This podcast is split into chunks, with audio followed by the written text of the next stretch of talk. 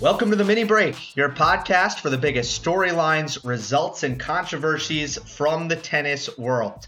I know what you're thinking already. Alex sounds amazing in this intro. What happened? Well, it's not Alex. What's up, everyone? My name is Gill Gross. I met the eyebrow requirement to host the Mini Break while Gruskin is broadcasting some Illinois college tennis. So uh, I I do thank everyone at Cracked Racquets HQ for for giving me the chance to do this, and and Gruskin, of course. I I will say what he does is extremely impressive. Not that his head needs to be any bigger, but to cover these slams daily with the scope that he does and the detail that he does is very very difficult to do. So I will use this platform to uh, to compliment him there. Uh, but hey, day six at the Australian Open, bottom half, wrapping up round three. Really, the last day where you have three, four singles matches that you're interested in at once at any given point.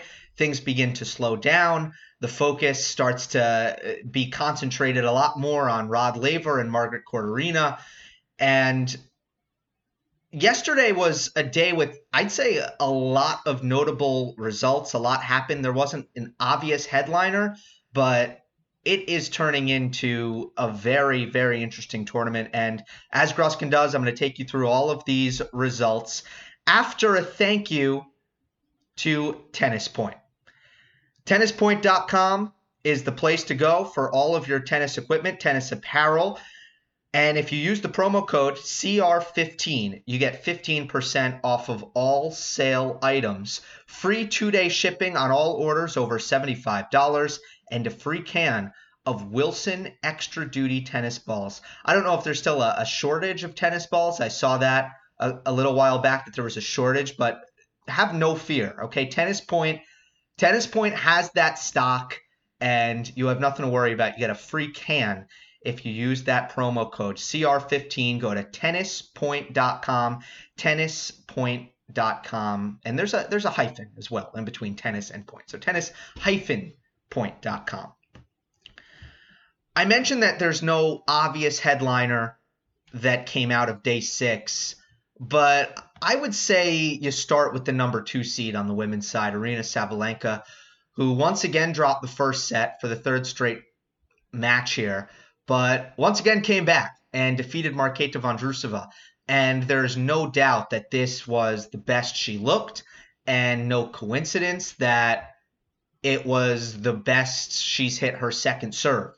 And she really did, for the most part, tame it because Sabalenka is not someone who was never double faulting and then suddenly started double faulting all the time. She's someone who regularly hit six to six to 12 double faults in a best of three set match. So when it got up to 20 and, you know, 18, I mean, it, it, and, and the margin that she was missing by, you know, hitting second serves past the baseline, obviously that was uh, the change here. But not that Sabalenka was someone with this very reliable, conventional conventional kicking second serve. No.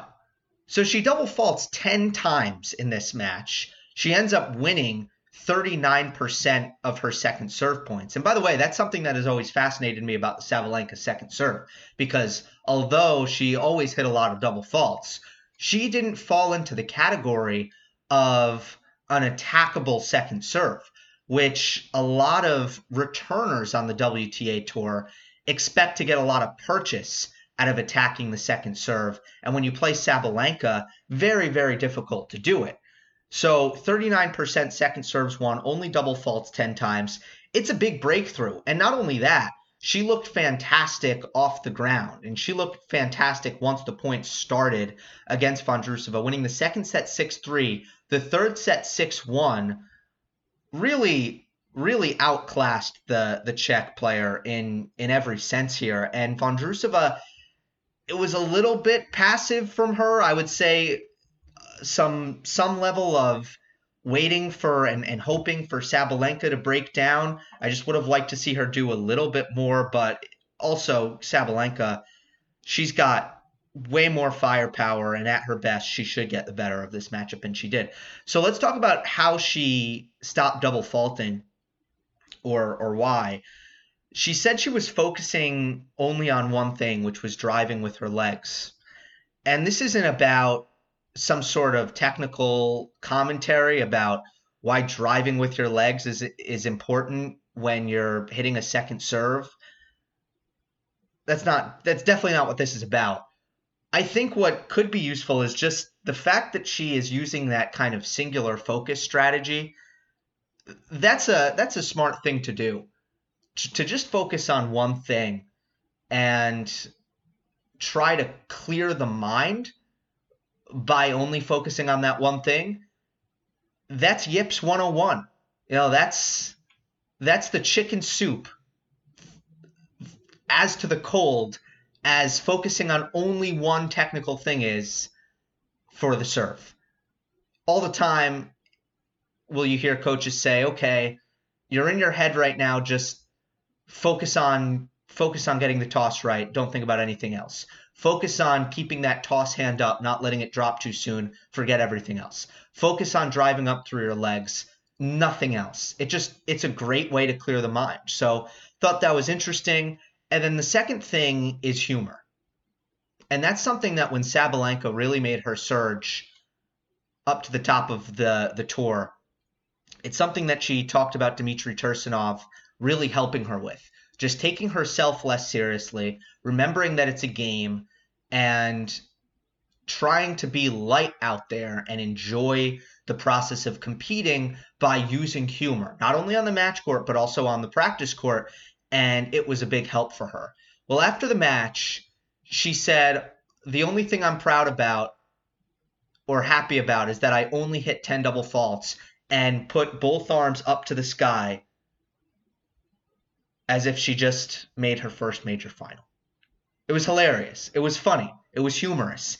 And if she can approach this is- issue with that kind of brevity, sorry, levity, um, with that kind of humor, that's a really, really good thing. And I think that says a lot about why she was able to take the match court, have hit, frankly, embarrassing second serves, and was able to focus on the other parts of her game enough to still get through the matches.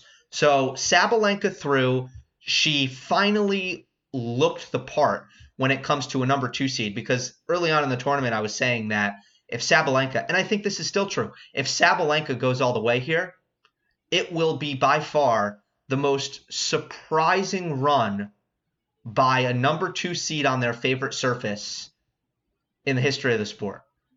Now, I'm not Mr. Historian, so to speak. I mean, I so if if someone was uh, if someone knows their their 80s and 90s on a you know on the back of their hand, and they can think of a two seed on their favorite surface who was written off to the ex- extent that Aryna Sabalenka was written off before this tournament started, then I'm not doubting, you know, maybe it's out there. I don't remember that. Sabalenka gets Kanepi next in the fourth round, and that's a good matchup for her. She knows she's just a better version of Kanepi, uh, a top five version of Kanepi, and Sabalenka with these big hitters, she really does kind of take their rhythm away and doesn't allow them to do what they like to do. I, I think that when I remember when she played Danielle Collins at the US Open, I, I was thinking that that a player who wants to really control play, it's pretty much a nightmare playing Sabalenka, just mentally and technically. Moving on to what I think is the most notable result on the men's side, it's another loss prematurely in, in a major for Andrei Rublev and Marin Cilic with a performance that blew my mind. The most committed big hitting I've ever seen from Marin Cilic by far against Andre Rublev. And with the exception of a, a little rough patch in the third set where Rublev won 12 points in a row and he won those points quickly and efficiently with his first serve, with some really, really strong returns. I mean, it, it, it was like a snap and it happened. With the exception of that, Marin Cilic just sustainably and clearly outplaying Andrei Rublev for four sets here. There's probably never been a performance that I have changed my mind or changed my stock on a player more than what I saw from Marin Cilic. And what I what I mean by that is I have not believed in Marin Cilic as a contender in a very very long time. And I know that there have been spurts, especially on the grass, where I think some people have elevated him to that that contender status or that you know, might make a quarterfinal at, at, at Wimbledon, might make a semifinal um, at, at a big event. I have for a long time just not believed in Cilic because I think that he hasn't been able to to manage his nerves and he hasn't been able to play consistent enough tennis.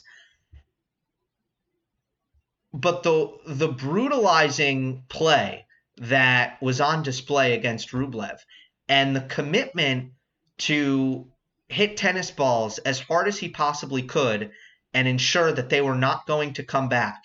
And, you know, unforced errors be damned. He hit 10 more than Rublev in this match. Wasn't going to matter. Really irrelevant in this match because it was going to be essentially every single point was going to be on Cilic's racket, and he was going to make sure of that.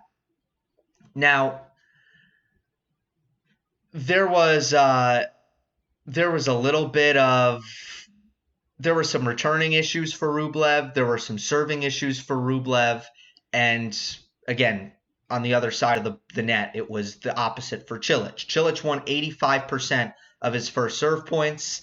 I do think there's been a bit of a pattern with, with Rublev on, on return. He's not been the best against the big servers. You can point to some losses. One that comes to mind is like John Isner in Madrid, but there there have been others where Rublev has had difficulty just returning at a high enough level. He, he lost to Isner in Canada as well. Uh, he lost to Zverev in, in Cincinnati at the next event. Now, the losing to Zverev is not that's not a match that you really expect Rublev to win, but uh, you know, lost to Taylor Fritz in Paris. That's another player who's going to play big first serve plus one tennis. I do think that as far as matchups go, there has been a bit of a pattern there with Rublev. So Cilic wins 85% of his first serve points. Again, just big serving and massive play on the plus one. And on return, this is where I think Rublev can be faulted the most. He was just he was his serve was getting bullied way too much. And you can't really let that happen, especially in the men's game. You're not used to seeing it happen. I mean, Cilic hit seven winners in this match clean off the return. He, uh, you know, who knows how many how many errors did he force off the return? You'd have to think quite a bit more. Um, I can't see that, but Rublev just wasn't protecting his serve at all. Um, and you shouldn't have to play defense behind your first serve. I thought that Rublev's like his location just wasn't quite good enough, and he wasn't targeting Cilic's backhand enough. There were just too many, especially on the deuce side. Rublev going wide to the Cilic forehand, and Cilic just using his wingspan and, and slapping a massively aggressive return. But all in all, the way to kind of summarize this is Cilic just playing big man tennis, bully ball, taking all the rhythm out of this match and Rublev kind of shrinking under that. It was pretty breathtaking from Cilic.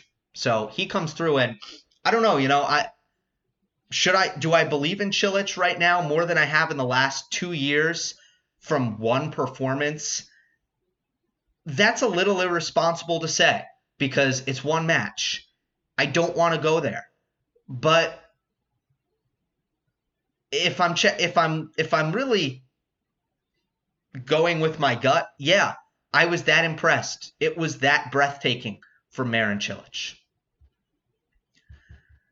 So those are the, the, the two biggest matches, I think. The two bigger biggest headlines is Sabalenka looking herself Cilic looking the best I've seen him play since 2018. And Rublev out at another slam. And, you know, I do think he's probably getting pretty frustrated here with the results at majors. You know, he has made a couple of runs to quarterfinals that have been ended at the hands of Daniil Medvedev and uh, Stefano Tsitsipas on the clay. Uh, but he certainly wants to make that first major quarterfinal. And now a couple of premature losses in a row. At Roland Garros, Jan Lennard Struff for Andre Rublev. At Wimbledon, Marton Fucsovics. At the U.S. Open, Francis Tiafoe. And now at this year's Australian Open, uh, Marin Cilic. So no top 20 players there. Rublev should be frustrated with that. Let's go to uh, let's go to Danielle Collins, who started the match on um, on Rod Laver Arena and took out Clara Tauson in what I think was one of the best matches of the tournament. I really enjoyed this one immensely. Both players playing a similar brand of tennis, no doubt, wanting to be offensive, really equally big off of the forehand and the backhand dictating players, clean ball strikers. And it was Danielle Collins coming through 7 5 in the third set. I think at the end of the day, this was a, a pretty hot day, especially midday in Melbourne. And I want to say what gave Collins the edge was the physicality, just looking a little bit fresher at the end. Now, this was a very, very tight match, very close. And I'd say the dynamic that that persisted throughout most of the match was not that Tauson was tired, but uh, that Tauson was not making first serves at a, a high percentage compared to Collins. And when it comes to two players who need to be in charge, need to dictate, want to use their power making that first serve is going to be the first step to playing those kinds of points. Tauson missing first serves, Collins making first serves, especially in the first set, absolutely lopsided as far as first serve percentage is concerned. And I think that was a, a really big factor in this match. However, Tauson was able to stay in it because Tauson was protecting her second serve a little bit better throughout most of the match. And by the way, in the second set, to give you the number, Collins, 81% first serves in. Tauson, 46% first serves in. Now, if you look at like a set one, neither player was making a lot of first serves. What was the difference? Collins make, winning 27% of her second serve points, Tauson winning 47% of hers. So in the third set, that's what I was kind of looking for was what's the first serve percentage going to look like and how are they going to protect their second serves? It turned out there was there was really uh, neither player made their first serves, and then uh, Collins started protecting her second serve better. So that's not really what decided things. Tauson serving at five six uh, with a couple of tired looking unforced errors, trying to force that third set tiebreak. Bad start to that game, and then at love thirty, I saw a point that really confirmed that Danielle Collins was at this stage in the match just more explosive and had more gas in the tank, which is she cut off this cross court backhand from Tauson and just had beautiful footwork moving up to it and hitting a winner down the line on her backhand with just again a very explosive display of footwork by Collins at that stage. And you just looked at, at Tauson, she wasn't going to be making those kinds of plays on the court. She just looked too tired. Uh, big backhand return winner on cross court, uh, sorry, on match point from from Danielle Collins to seal it. So I, I the physicality is something that Tauson has worked on a lot. And it's something that is miles better leaps and bounds better than she looked in 2021. And I don't think there's a conditioning problem at all. But deep into a third set, oppressive conditions in Melbourne, it just looked like Collins had a little bit more and came up with that clutch return game at the very end. Stefano Tsitsipas took out Benoit Paire. I was very interested in this match. You know what? Let me get to this after. I think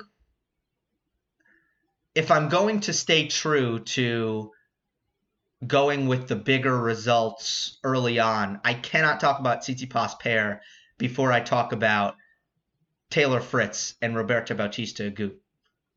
Five sets. Fritz comes through 6 3 in the fifth, in a fifth set that it didn't feel close, just didn't have that feel. Two breaks of serve from Fritz, not one.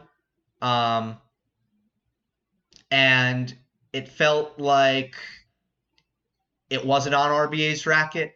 It felt like Fritz actually, and and I know, I think physically most people would favor the Spaniard. Looked like Fritz was feeling a little bit sharper, but ultimately, conditions are pretty quick here in Australia, and this was going to be on Taylor's racket with the way he's serving and the way he's playing unapologetic power big man tennis, which is what Paul Annacone has been preaching to Taylor Fritz for the last two years. Just kind of imploring him to trust that forehand, to go after every single ball when the opportunity presents itself. And since ever since Indian Wells really stretches back further than that, ever since Fritz came back from that meniscus surgery, he is executing that game plan so well. And that is his eighth top 20 victory since Indian Wells. He is 8 and 2 in that stretch. And again, I'm burying the lead here like a bad journalist into a round 4 at a major for Taylor Fritz. You knew that was going to happen. It was one of the most unsustainable streaks, and I think I think Gruskin and I have both hit on that um, in the lead up to this season. One of the most unsustainable streaks in tennis was that Fritz never getting past around three. The draws have not been good, by the way. If you look at the losses, they're not that bad. But Fritz getting through that was good to see. And if you just look at the the emotion, it was written all over his face how much that meant to him. I was kind of taken aback because a lot of players like to brush that kind of thing off. Eh, I take it match by match. Not really thinking about that. It's just any other win. Taylor Taylor didn't take that approach at all. I mean, he kind of I'm not going to say he broke down after the match, but if I were to grade the scale of his emotion on a scale from I just want a major to I just want a first round at a 250, I would put that reaction at I just want a 500. Bordering on I just want a Masters. That's that's where I would put that reaction from Taylor Fritz. I mean, he was very emotional after the match. And then even on social media, he wasn't hiding from the fact that this is a big deal for him. So that's really good to see. I thought his forehand took over the match. It was just it was the biggest weapon on the court.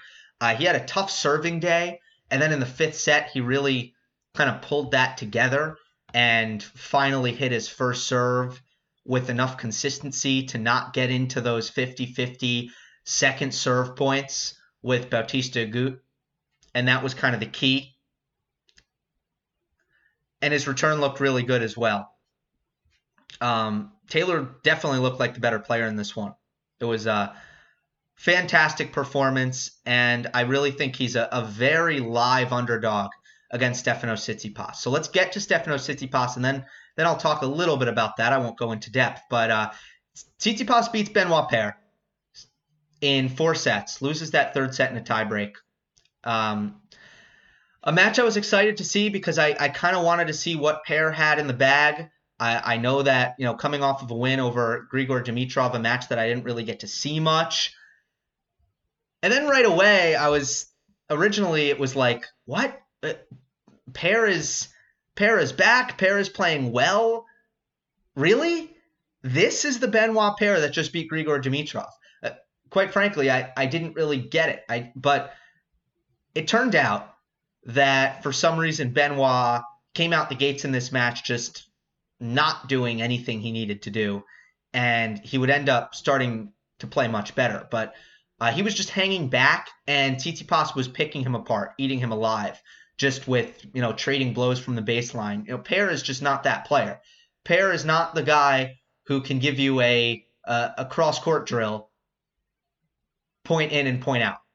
He's someone who needs to make things funky, needs to change things up, needs to either be I know this sounds weird to say, but doesn't really like to play in neutral, likes to defend, likes to attack. There's not that much in between. And obviously, he needs to keep the ball off of his forehand. One thing that Stefano Tsitsipas did do very well is trade that backhand down the line to get it to Paire's forehand. And from the baseline in rallies, this just wasn't a match. Tsitsipas is just going to be way better.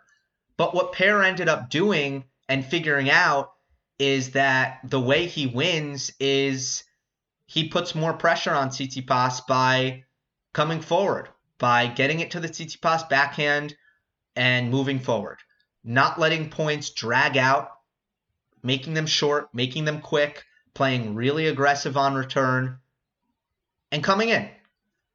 And that's what he started to do, especially off of Tsitsipas's backhand, making him hit passes off of that side he went to net more and more as the match went on. Also, his first serve got much better. He started to make uh, a higher percentage, and Tsitsipas was struggling on that return, which was an, enabling Paire to hold serve. But in set one, if you look at net points, he was one for two. Again, just just hanging back, and that was I I was literally confused at how Paire beat Dimitrov watching this first set.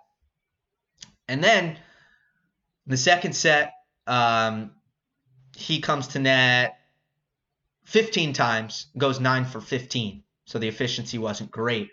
In set three, when it clipped, he was 14 for 17 at net. He won 83% of his first serve points. Tsitsipas won 90. This was not a good display of first serve returning. Actually, this was a horrible display of first serve returning. Like both players whenever the serve was going in, there there was not a lot of good returns being hit on either side. I can just tell you that. And Tsitsipas ends up winning 89% of his first serve points. So credit to him. He's serving really well. And in that area, I don't think the elbow has been a problem. And that's good to see because before this event, that's the shot that Tsitsipas was alluding to when he was talking about the health of his elbow at ATP Cup when he was choosing to kind of only play doubles and lighten the load. He was talking about the serve. And the serve just looks really good. He hit 21 aces in this match, which is an awesome number. Uh, average speed 121 miles per hour, top speed 136 miles per hour. That serve looks fine. It looks really good. Here's what doesn't look great the backhand. It's looked a little bit cagey the entire tournament. And another thing that doesn't look great is the aggression. Something that I noticed at the end of last year, and I was giving him a pass. I think he deserves a pass. He wasn't healthy. He was playing injured. The elbow wasn't good. But if you look at that loss to Basilashvili, Basilashvili for example, at Indian Wells, no aggression. It's just passive. The loss to Rublev at the ATP Finals before he withdrew. Passive play from Tsitsipas. And in this match, I think again, he's just not looking very not looking very confident in taking charge off the ground, which has been strange to see, especially on the backhand. It's just not looking very confident. Fritz is that matchup that I think can give Tsitsipas problems, I'll say real quick. And if you look at Tsitsipas's draw, at the end of the day, he just wants to avoid facing big servers on a hard court. That's it.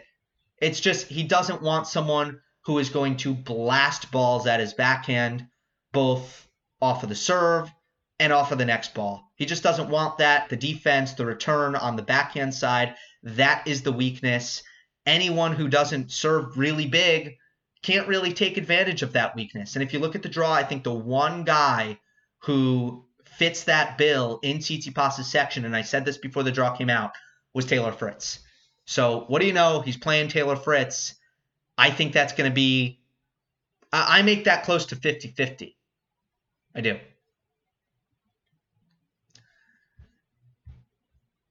Let's go to what shall we do here? Um, let's go to Simona Halep real quick. I don't have that much to say here, but Halep has mowed everyone down, and she's looking like the favorite. Uh, 6-2, 6-1 win over Danka uh, looking like the favorite in that bottom half. Now Sabalenka, with her performance, is going to start to complicate things. But at the end of the day, I don't hesitate if you're asking me who would I be more surprised if they made the final? Sabalenka, who's by the way never done it before, or Simona Halep. I, I don't hesitate because the demons they're going to be very hard to shake for Sabalenka, especially because forget the forget the yips. There's uh there's demons that go beyond these short-term yips. Talk about kind of just long-term failures under pressure in majors that has gotten much better. And I, I know what you're thinking. You know, she's she's made back-to-back semifinals here at majors. But if you look at those four or five service games in the third set, they have been a little bit choky. Not fully choky, but but definitely a little bit choky. So who would I be more surprised? Makes the or or I should really say, yeah, yeah, I guess if I'm talking about the half, who would I be more surprised if makes the final? No doubt I'd be more surprised if Sabalenka did it. Halep might be the favorite um, in her section. You have Swiatek down there. So I think I think those are the co-favorites. But anyway, she's mowed every everyone down so uh, so far. Yesterday was no exception, and I really love where she's at in her career. I think it's a dangerous spot for Simona Halep and an advantageous spot because here you have a top five talent with an underdog mentality at 30 years old. When do you get those three things? Top five talent, underdog mentality, 30 years old. When I say underdog mentality, this is the worst her ranking has been in a decade. Her streak, her historic streak of weeks inside the top 10, um, has ended. And when it looks, you know, when you look at players who spent as much time in the top 10 as Halep has, you're looking at names like Graf, Navratilova, Evert, and Serena and Venus. I mean, that's, I believe that's the list for how many years in a row Halep finished as a top 10 player. And now she doesn't have that. And now she gets to now she gets to build herself up and say, What's my goal to get back into the top 10? That's her goal. Now she gets to work towards that. She gets to use that as bulletin board material. And she gets that experience, that rush of climbing up the rankings, something that she hasn't gotten to feel in a decade because she's been at the top. She's been in the top 10. And now she gets to kind of have that underdog mentality, I got to climb. I got to move my way up. Um, you know, I'm right now I'm 15 in the world. My ranking doesn't give me the respect that I deserve. And sometimes you see that and the player is washed. The player is done. So you can say a player like I don't know, you can say a, a former top tenor like I don't know John Isner, who's did not have a run in the top 10 even close or comparable to Simona Halep, but I can't think of a better example right now, so I'm just going to go with it. You know, John Isner was in the top 10. Where's he at now? Does he does he have the underdog mentality? You might be asking, you know, Gill, can't you just say this for everyone? No, because John Isner is outside the top 20 now, where he had been a mainstay. If I change the the standard here and make it top 20, he had been a mainstay for nearly a decade, and now he's outside. Well, wait a second that's that's the natural progression of a career. He's old. Simona Halep is not. She's 30. Now, for some reason, there has been, and I don't know if she brought this on herself or not, for some reason, there have been some retirement questions floating around. I don't know where they come from. Uh, maybe they come from Simona, in which case, okay. But if they've come out of the blue, I know that Simona has said she thinks she has a couple years left. My point is, why has she even had to answer these questions? She's 30 years old. She's outside the top. She started this year outside the top 10 for the first time in a decade. I think since 2013. I, I don't have that in front of me, but I think it's since 2013 was the last year um, that she finished outside the top 10. I just, I really like the situation she's in in her career. Uh, I like her to have to have a uh, to play really good tennis in 2022, especially over the course of the first half. What haven't we hit on here? Um, if there's anything that I, you know, I think those are the the matches that I want to go into the most depth on. I will run through some some more results, and uh, I did watch a lot of Alizé Cornet and her win over Tamara Zidansek, which was a three set win for Cornet. Physicality is is all you need to know about this match. I mean, it was uh, you don't have a huge serve on the court here. You don't have a you don't have massive weapons on the court. Biggest weapon on the court is Zidansek's forehand. And that mattered at times, but it didn't matter enough. At the end of the day, you don't have a really big weapon on the court. You have two players who move great. They're incredibly mobile. They're very consistent. So this was about the legs. This got super, super physical. And ultimately, Again, it was hot. Zidansek started forcing things a little bit too much because she got tired, and Cornet was uh, was kind of fresh as a daisy. I was pretty blown away. Speaking of a player, you know, thinking about retirement, talking about retirement, Cornet saying that this might be her last year. But from a physical fitness uh, perspective, at 32, she's kind of blowing me away. I was watching this match. I mean, Cornet can run for days it was very impressive. Zidansek, I will say, might might have a little bit of a knee issue. So there were times where I couldn't tell if it was knee injury or fatigue, but the movement was shot by the end, and that's why you saw the last the last set, the third set, it was six two, because uh, Cornet, if this was like a fight, you know, Zidansek was uh, Zidansek looked like it was uh, round twelve, and Cornet was it was round four and that's why that's why she won. Medvedev took out Botic van de a rematch of the U.S. Open. BVDZ was the only player who took a set off of Medvedev at the U.S. Open, which has become a very funny like thing in his bio because I do feel like it's it's probably a top five bullet point for Botic. It, it probably shouldn't be. Like he wouldn't want that to be a top five bullet point. He would probably say, I qualified for three majors last year.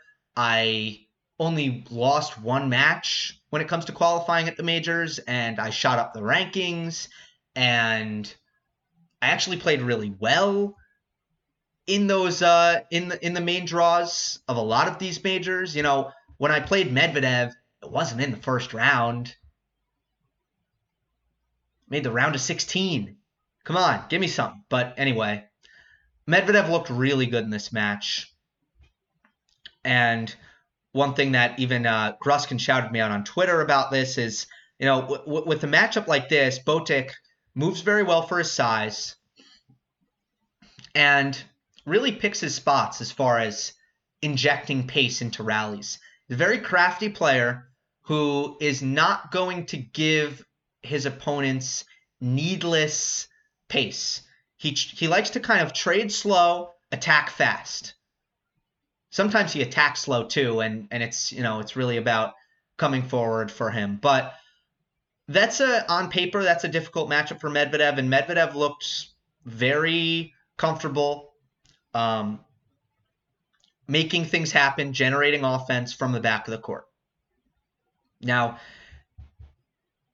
I think Medvedev playing during the day on these courts that's big for him. If Medvedev is going to have an issue with with pace generation or hitting through the court, it's probably going to be at night, and it's probably going to be against someone with elite speed.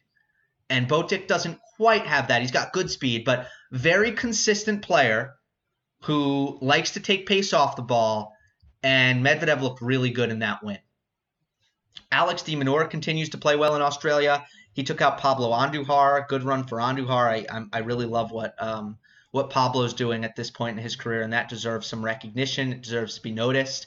Uh, but de Minaur, who let's face it. I mean, 2021 and even 2020 to an extent where kind of everyone got a pass because of the pandemic. De Minaur's just gone the wrong way, and it's been really disappointing. And he's such an exciting player with his play style. I'm so happy to see him winning. I'd like to see him win away from Australia before I can kind of commit to the idea that he's a changed player, that he's a better player. But de Minaur was under 500 last year, and he won two titles, which I don't know if that's a good thing or a bad thing. I think it's a bad thing that he's under 500, yet he won two titles. It just shows you that he was packing his bags in the first two days at events for a large portion of the season because he wasn't making it out of that first and second round. Because he had those two title runs. It was Antalya and and um, Eastbourne, I believe. It was definitely a grass court tournament. If it wasn't Eastbourne, I beg your pardon, but it was a grass court tournament and it was Antalya.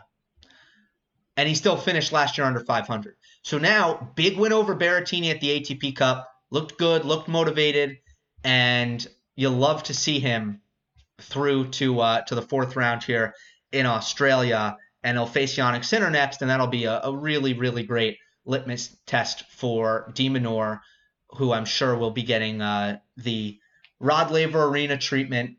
I think. Pretty sure. You never know.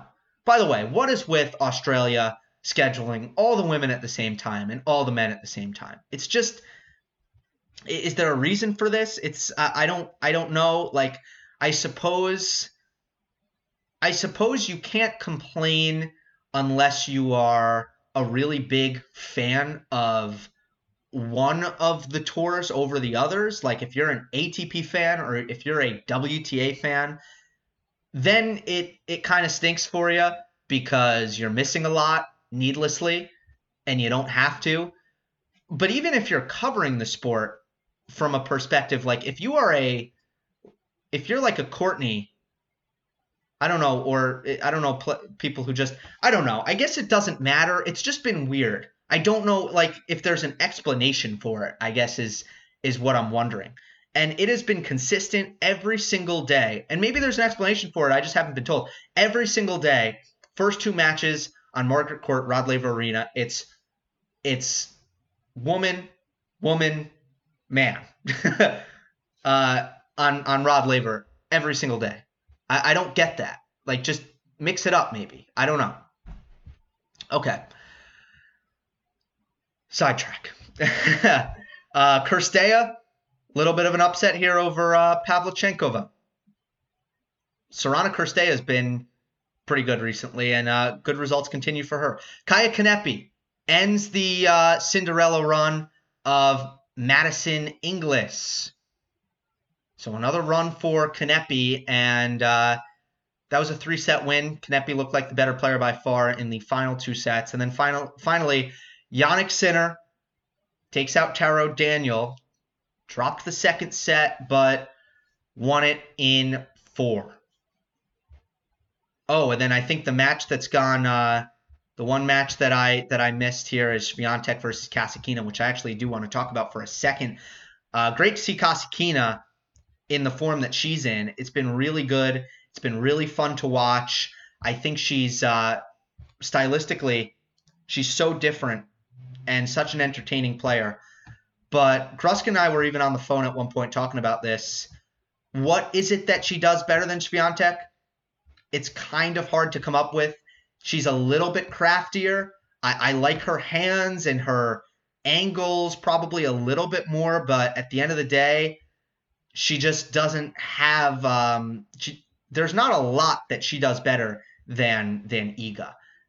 It was close. Now the score line is 6-2, 6-3. It was a lot closer than that. A lot of deuce games, a lot of big points. But I think Swiatek has more heaviness off the forehand, more heaviness off the serve. The movement is just as good. She just is kind of a heavyweight version of Daria Kasatkina.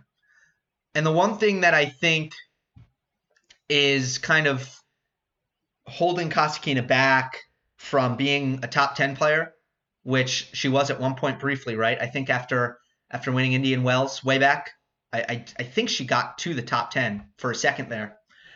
The one thing that's uh, holding her up, I think, right now from getting back there is just the serve. And if you look at the, the service numbers, she she won 53% of first serve points and actually 55% of second serve points. So there's not much between the first and the second serve. It they're both, you know, those are point starting numbers. Those are numbers that say what did the serve do for Daria Kasatkina? They started the point. That's it. Now, on the positive side, her second serve didn't get attacked, at least statistically. So that's good. It, you know, it's it wouldn't be shocking to see if she had a 40% win percentage on the second serve. So that's good. She actually protected it a lot better than I would have predicted because her her season long averages are often around like 41%. So so that's good to see. I I do think that she hit some uh, well located second serves throughout this match and attacked actually the Iga forehand, mixed it up a lot. But just didn't really rush, couldn't really rush Iga quite enough. And Swiatek with a, a great performance. I think the stat that everyone is coming around on is how consistent Swiatek has been at the majors, backing up her her win at Roland Garros. Ever since then, um, she really she's been a model of consistency. It's another second week for her. That is what? That is how many second second weeks in a row? Um, the only thing I'm blanking on is U.S. Open 2020. So I'm just going to pull this up. Let's see how many. Uh, let's see how many. How many weeks in a row Iga has been in the second week? And I do want to drop a take on Swiatek in general. WTA players who I think are a lock to end the year in the top 10 because of how many contenders there are and because some of the players are a little bit difficult to predict. Um, the only two players who I would put at over a 90% chance, meaning I really couldn't imagine them falling out of the top 10, is Barty and Swiatek. I, I love Muguruza, right? But we've already seen her drop out of the top 10 kind of inexplicably for no reason. Aryna Sabalenka, you know, you would think that she's a top three player, but what's going on right now? You know, can can there be big issues? The only player who, and don't get me wrong, Muguruza Sabalenka, I think they'll be in the top 10 at the end of the year. I'd be surprised if they weren't. But who are locks? Who who are players that give me like no doubt? It's rare. Swiatek is one of those players where I just couldn't really see anything going wrong enough that that she wouldn't um, finish in the top 10. Okay, so now I have her major results pulled up. And I actually, she's been in the second week. She didn't play the US Open in 2020, and that's why I couldn't remember how she did. uh, she has been in the second week at every single major. Round of 16, every single slam since winning Roland Garros in 2020. That's crazy. That's really, really good stuff from from Iga, who, who still just I think she gets a little bit timid on fast courts against the players with the most firepower. Those are kind of those are the conditions, those are the factors that I think add up to a vulnerable Iga Swiatek. But she gets Sorana Cirstea in the fourth round. She'll be a favorite to win that one. She hasn't been back to a major semifinal since winning RG. So she will have a chance to do that, likely if she beats Cirstea, and then she'll play Kaia Kanepi or Aryna Sabalenka. And there it is, that big hitter on a hard court. Those are the matchups she just hasn't looked quite comfortable in pace absorption, the pace of play in general with her footwork, being a little bit rushed, not playing attacking tennis against a player who hits really big on a hard court and serves big. She needs to kind of just stake her stake her foot in the ground and play that confident attacking tennis when she gets the chance, even against an, an Aryna Sabalenka or a Kaia Kanepi perhaps in the quarterfinal. So, uh, big spot for Swiatek. I uh, I would love to see her and Simona Halep in the semifinal. Hmm.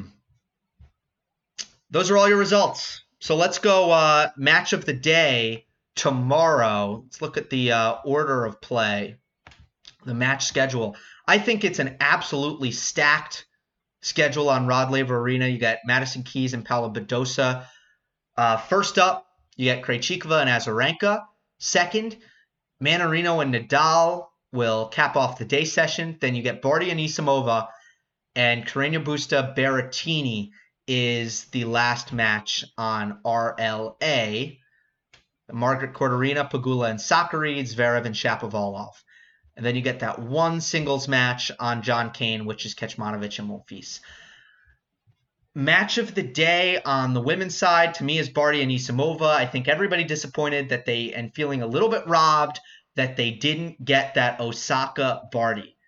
But that's just and and look, I'm I'm not gonna lie, I, I wanted to see it too. But that's just name. That's just the name recognition thing. Barty and Anisimova, with the way Anisimova's playing, it's uh, it's going to be another fascinating match. As Ash, I think is is the storyline on the women's side of the tournament. Is can she win that Australian Open for the first time since? I don't know if I've committed this to memory yet. I think it was 1981 was the last time an Australian woman uh, won the Australian Open. Anyway, end that drought and cement her st- cement her status yet again as the dominant player in the world, which I believe she is. But um, it would be good for her to win that hard court slam to really to really drive that point home. On the men's side, what's the match that I'm most intrigued by? I think I actually think I'm more intrigued by Nadal Mannarino than I am by Zverev and Shapovalov. Now let's see which match. Let's see which which match is better. It could go either way. And no disrespect to Shapo, but I don't know that that's a matchup that's going to treat him well from a Shapovalov perspective. I think Zverev's pace absorption and his defense and his depth. It's the kind of combination that I think can lull Shapovalov or, or I guess force Shapovalov into a lot of overhitting and a lot of unforced errors. And I, I still have concerns about um, Shapo's return against a serve as good as Zverev's. Some concerns there. So I don't know. I'm kind of fascinated to see Mannarino right now because he's been so he's such an interesting opponent, such a fascinating game he plays, really unlike any other. And in taking out Aslan Karatsev and taking out Hubert Hurkacz and doing it pretty decisively, he just has me. He's a he's a must-watch player right now. What is going on in the world of Adrian Mannarino? It, there's there's not that much that would have suggested that he was going to do this. I mean, he he played well over the fall on some of those indoor hard court events, but he kind of always plays well Normally, outside is pretty different for Mannarino than inside, but you know Nadal, Nadal playing a good match against Khachanov as well. I just whenever you get Mannarino, there are just a lot of questions about what is this going to look like from a matchup perspective, and in some respect, sometimes it feels like Mannarino either is solved or is doing the solving, and sometimes it it seems like you can get a read on the match very early on, but I'm I'm pumped for this. You know, you think about even what he did to Roger Federer, and this was, you know, Federer after the Mannarino match, which he was probably going to lose before Mannarino injured his knee. Federer went on to beat Cam Norrie in straight sets. So this wasn't a terrible version of Roger Federer that Adrian Mannarino on a stadium court uh, with the the entire world watching pretty much was able to to come out and bring his A game, and I'm just really interested to see how that matchup plays out. Lefty on lefty here, the one of the flattest hitters on tour with Mannarino versus the player who hits the most topspin on tour in Rafa Nadal. Inject this into my veins. This is the we're getting back to back science experiments, is what I'll say. We are getting a science experiment in Cressy versus Medvedev in two days. And we are getting a science experiment here tactically in Mannarino. versus Nadal. All right, again, um, my name is Gill Gross. You can find me on Twitter at Gill underscore Gross. You can find my podcast content if you search up Monday Match Analysis. You can find me on YouTube if you look up your name. Uh, sorry, don't look up your name and find me on YouTube. That will not work, I guarantee it. What will work is if you look up my name. Gill Gross, that's Gill with two L's. G I L L G R O S S. Hope you enjoyed this. Again, a big thank you to the Cracked Racquets team for uh, allowing me to uh, step into this role. Again, I fit the eyebrow requirement, um, and that's what I'm really thankful for that. And big props to Alex doing this every day. I hope you guys appreciate him because uh, it's uh, again just the scope of it covering as many. It's just not what I do. You know, generally I I have a bit more of a, a focus on less matches. You know, the mini break is so needed in the tennis landscape because it gives you that overview, that daily overview during a major, and um, it is uh, it takes a lot of work and a lot of dedication to get that done. So props to Gruskin for that. Now, when we go head to head, whose takes are correct? Mine, but uh, that's neither here nor there. Again, hope you enjoyed it and enjoy the tennis as we go on to day seven of the Australian Open.